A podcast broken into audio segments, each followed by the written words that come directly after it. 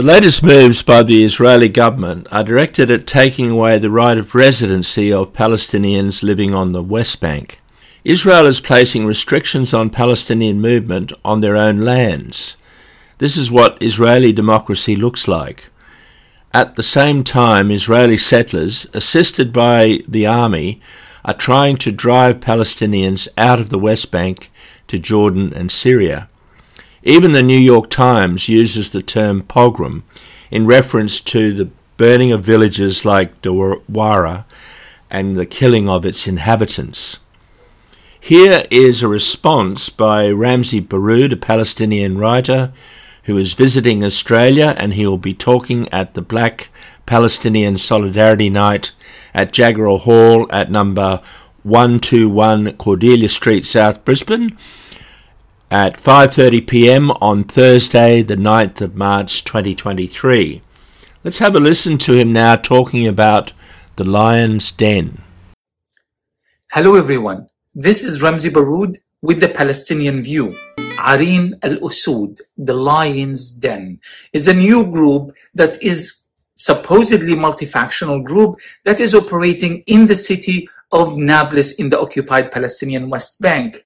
The group is branching out. Uh, they are working and connecting with other groups in Jenin, uh, in the greater Nablus area, in Al Khalil, Hebron, and in other places. There's a lot of discussion in Palestine about the Lion's Den, but we know that the Palestinian people are loving it. They are loving the idea of the Lion's Den. The fact that a group of Palestinian youngsters are taking on the initiative to operate, think, and organize beyond the Palestinian Authority, of course, but also beyond the traditional Palestinian factions.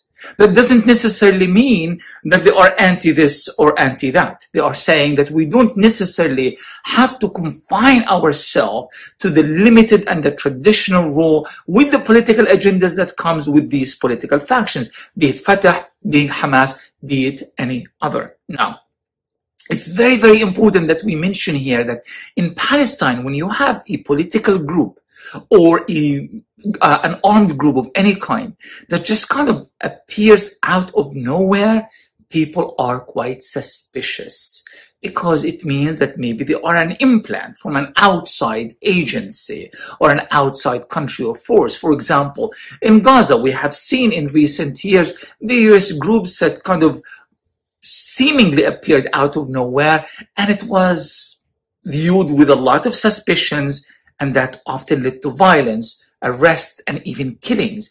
Not in the case of the Lion's Den, because we know most Palestinians, if not all Palestinians, know that they are a homegrown political group that is operating with a non-factional agenda and they come from specific neighborhoods in specific towns and villages in the Nablus uh, area and they are operating with a very clear vision, political vision that goes beyond the limits imposed on most Palestinians by, on one hand, the Palestinian Authority, and on the other hand, the factional infighting that has been ongoing for quite some times. For a while, we have been talking about a transition happening in Palestine. What really strengthened our beliefs that there is a transition was May 2000 21, known as the Unity Intifada. In the Unity Intifada, Palestinians for the first time began using slogans and creating a unified discourse from um, Sheikh Jarrah to uh, Gaza to the West Bank and to Palestine 48, today's Israel, that does not subscribe to the old language and the factional agenda and ideological agenda, or rather the self-serving ideological agendas that come with these factions. So we've been saying, yes, our early assumptions that there is a transition underway in Palestine is now strengthened by this new phenomenon. What does this mean? We actually still don't know, but we know certain things. We know that the Palestinian Authority clearly is not very happy with this. They actually tried to bribe the guys in Nablus. They offered them jobs. They said, we will be, we will serve as the middlemen between you and Israel. And we will sort out whatever security concerns Israel has for you. And we, in fact, will give you jobs. They said, nope, not gonna happen, not this time. These kind of deals, in fact, happened in the past with members of Al-Aqsa Martyrs Brigades, which is the armed wing of Fatah. And they've always been, you know, there's been all sorts of problems between the political leadership of Fatah and the, um, the fighters on the ground. And at times they did manage to sort out these differences or to keep uh, these differences from reaching a point of I don't know, um, a semi-state of civil war, clashes and violence. Um, but this time around, the Lions Den are saying it's not going to happen because we are not launching this rebellion because of unemployment and because of work difficulties and that sort of thing. We want to unify our people. We want an alternative leadership to the cohesioning leadership represented by Mahmoud Abbas and his merry men of the West Bank. Israel is of course terrified. They are saying this is a very, very big problem and we have to deal with it and we have to deal with it sooner or later. The Lions Den fighters have been spotted in various parts of the West Bank fighting with the Israelis, besieging armed settlers, killing a soldier, uh, in an occupation soldier in the Shu'afat region. And so they are making their voice heard and they are becoming an actual force and they are growing in number. Now, Benny Gantz, the um, Israel's uh, defense minister is saying, there are just 30 guys and we are going to deal with them sooner or later. This is not going to be a problem. Of course, Israel is terrified that the lion's den is going to be an issue uh, before the November elections, and they are worried that if the lion's den tries to try to strike uh, at Israeli targets on the eve of the elections, perhaps a few days earlier, could cost the government uh, uh or the the, the current uh, ruling uh, heavily. So they are trying to deal with it, but they also know that this time around things have changed. The Lion's Den is not a representation of 30 or 40 guys operating in Nablus, but it is the tip of the iceberg. Palestinian society is rebelling, and there is an armed rebellion that is happening in Jenin, it's happening in Nablus. I have wrote extensively about it. I have wrote about it uh, years ago that there is this transition that is underway. If you talk to the people, if you list, read local media, if you engage ordinary Palestinians on the ground, you would realize that on the one hand, they are moving away from the Palestinian Authority. The PA is merely serving the role of the, uh, the employer, uh, but definitely not a political leadership that represents the aspirations of the Palestinian people. But what they were waiting for is an alternative. How many conferences did we hold around the world talking about the alternatives and how many people falsely posed as this new alternative to the Palestinian leadership? And the answer has always been listen to the Palestinian people in Palestine itself. Okay. Don't let our egos and our hopris kind of take over. The only ones who are going to represent the Palestinians fairly should be chosen by the Palestinian people.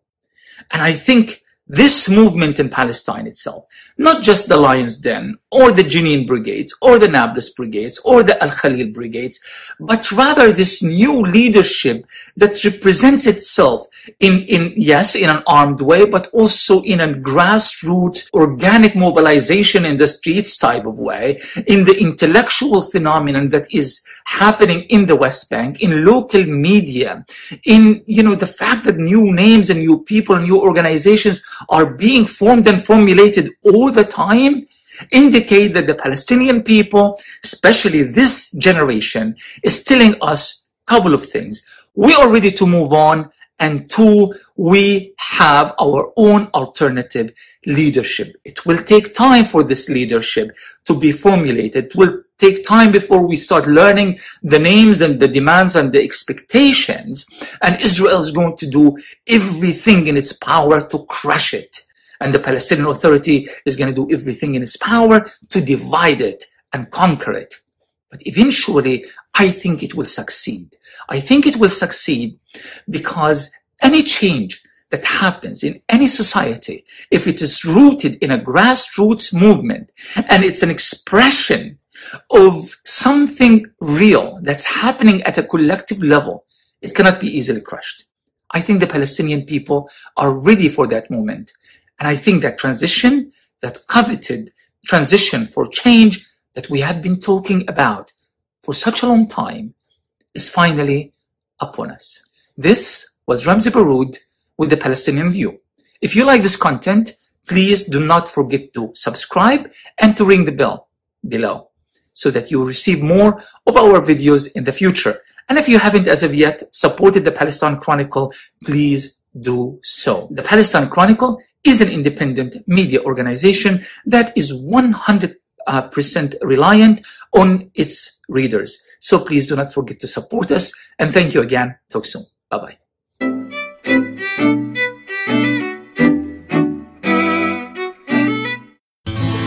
Have lived in these places for many, many years. But these places, they will never be our home. For the hope that lives in all people lives in us still. One day we will go home. We will go home. We will go home. Day we will go home. We will go home. We will go home. One day we will go home. And we'll rebuild our homes out of nothing, out of the rubble. And our children will drink the water that made their grandparents strong and wise. Will be over. Then our enemies will be our brothers. We will go home. We will go home.